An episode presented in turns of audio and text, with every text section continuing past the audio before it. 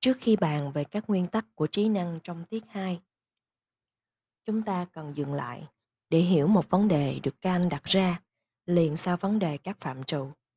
Đó là diễn dịch siêu nghiệm. Kant vừa khám phá ra chỗ uyên nguyên của tri thức, tức các phạm trù. Các phạm trù là những khuôn vàng thước ngọc của tri thức ta.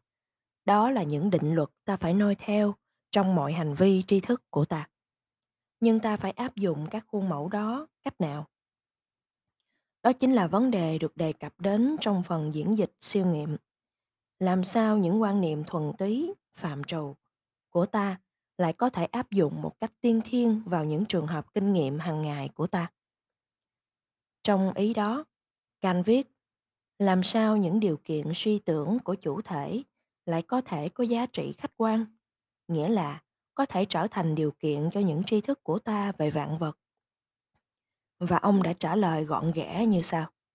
Trong tất cả các kinh nghiệm của ta, nếu gạt bỏ một bên những gì là trực giác giác quan, tức nền tảng của dữ kiện thường nghiệm, thì ta còn giữ được quan niệm của ta về những đối tượng tri thức.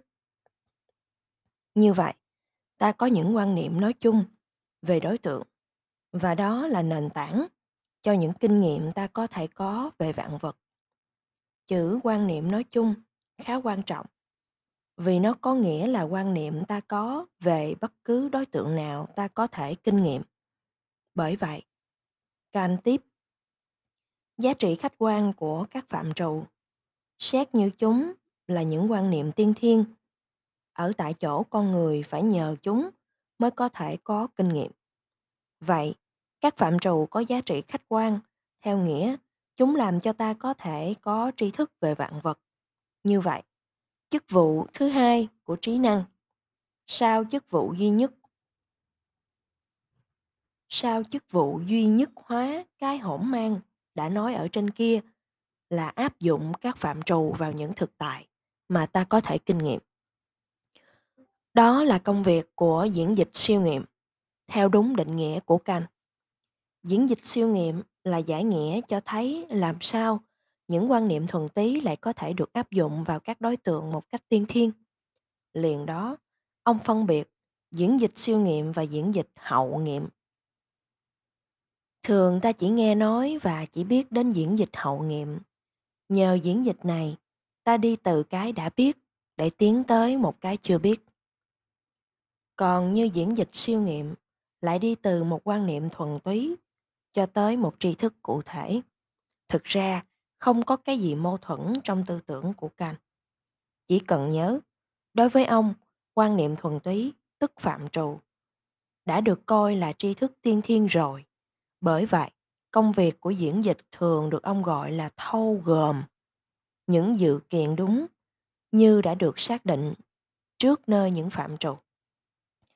Kant đã thú nhận và bảo rằng Phần diễn dịch này khó hiểu và không tránh được những tối tâm. Chúng tôi không dám nghĩ có thể giải thích rõ hơn. Nhưng để giúp dễ hiểu, chúng ta có thể tóm tắt những ý tưởng then chốt của ông về diễn dịch siêu nghiệm như sau. một Trước hết là sự kiện hỗn mang của trực giác. Bản chất của trực giác là hỗn mang. Ta có thể có ý niệm về sự hỗn mang này khi ta nhìn vạn vật với đôi mắt gà gà, mê ngủ. Vạn vật có thể bất định, mông lung. Tại sao? Vì chúng chưa được ta thâu gồm, chưa được trí năng của ta lãnh hội. Bởi vậy, Canh viết, cái hỗn mang của những biểu tượng được ban cho ta nơi những trực giác giác quan, vì giác quan ta có tính chất hoàn toàn thụ nhận. Còn như khả năng liên kết cái hỗn mang đó lại một mối duy nhất là không thể do giác quan mà không bao giờ ở tại trực giác giác quan. Có thể nói, những biểu tượng do giác quan ta thâu nhận từ nơi vạn vật cũng có tính hỗn mang như chính nơi tiên thiên. Những biểu tượng này giống như những đống vật liệu ngổn ngang của những ông chủ thầu. Khi chưa được thể hiện thành những công trình thiết kế. Công việc kiến thiết chính là cái can gọi hành vi liên kết, cũng là tổng hợp thuận túy. 2. Hành vi liên kết, biểu tượng cho tính chất nhất thể tổng hợp của cái hỗn mang. Đây không phải là một nhất thể tự nhiên, nhưng là một nhất thể do hành vi tổng hợp của trí năng, nên gọi là nhất thể tổng hợp. Nơi khác, Canh giải thích tỉ mỉ hơn. Chẳng hạn, nhờ khả năng lãnh hội tôi có thể biết được trực giác thường nghiệm của tôi về cái nhà thành một tri giác. Tôi phát họa hình ảnh cái nhà trên nền của không gian và thời gian, đúng như tính chất nhất thể tổng hợp của cái hỗn mang nơi không gian. Nếu tôi tạm gạt bỏ một bên cái mô thức của không gian, tôi sẽ thấy cái nhất thể tổng hợp kia bắt nguồn nơi trí năng, tức nơi phạm trù lượng tính nhất thể.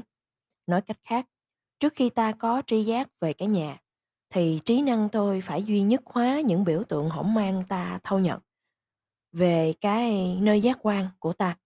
Và sự duy nhất này làm nên hình ảnh duy nhất của cái nhà. Chính trí năng đã à, thực hiện được sự duy nhất hóa này bằng phạm trù nhất thể của lượng tính. Nhân đó, Canh đã viết, bởi vậy, cần phải có tổng hợp mới có thể có tri giác, và mọi sự tổng hợp đều chịu quyền của các phạm trù.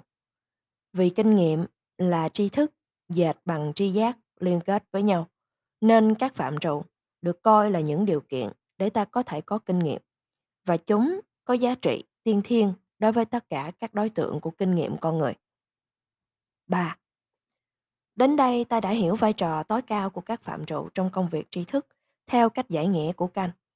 Phạm trù là cái đứng thâu gồm những biểu tượng hỗn mang lại thành một đối tượng duy nhất cho tri thức. Hiểu như thế rồi ta mới thấy câu sau đây của Canh có ý nghĩa chừng nào. Cái hỗn mang, nơi các trực giác nhất thiết phải chịu quyền của các phạm trù. Và nhất là câu sắc đá sau đây của Canh. Phạm trù là những quan niệm đứng thảo ra những định luật tiên thiên cho các hiện tượng, tức cũng là do vũ trụ xét như vũ trụ toàn thể của các hiện tượng. Tất nhiên, phải hiểu vũ trụ ở đây là vũ trụ hiện tượng, vũ trụ mà ta tri thức bằng trí năng và cảm giác. Cho nên, Canh mới gọi vũ trụ ở đây là tổng số những hiện tượng. Xem thế, ta thấy ông đề cao các phạm trù chừng nào.